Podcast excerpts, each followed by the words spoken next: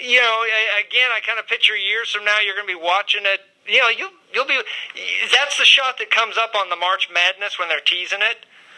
Yeah. You know, I mean, you know, it, it, will that be a little surreal in the sense that you'll yeah, be sitting there with yeah, your son or something? Surreal. Um, I think I don't want to say I've become accustomed to it, but it's honestly it's it, it's always surreal. Even when I see it now, I mean, I've seen it a few times now over the years, but it's still surreal and gives me goosebumps every now and then when I when I see it. If I'm just flipping through the channels on during during that time of year, it's always going to be that way, and it's a it will always be a great memory for me.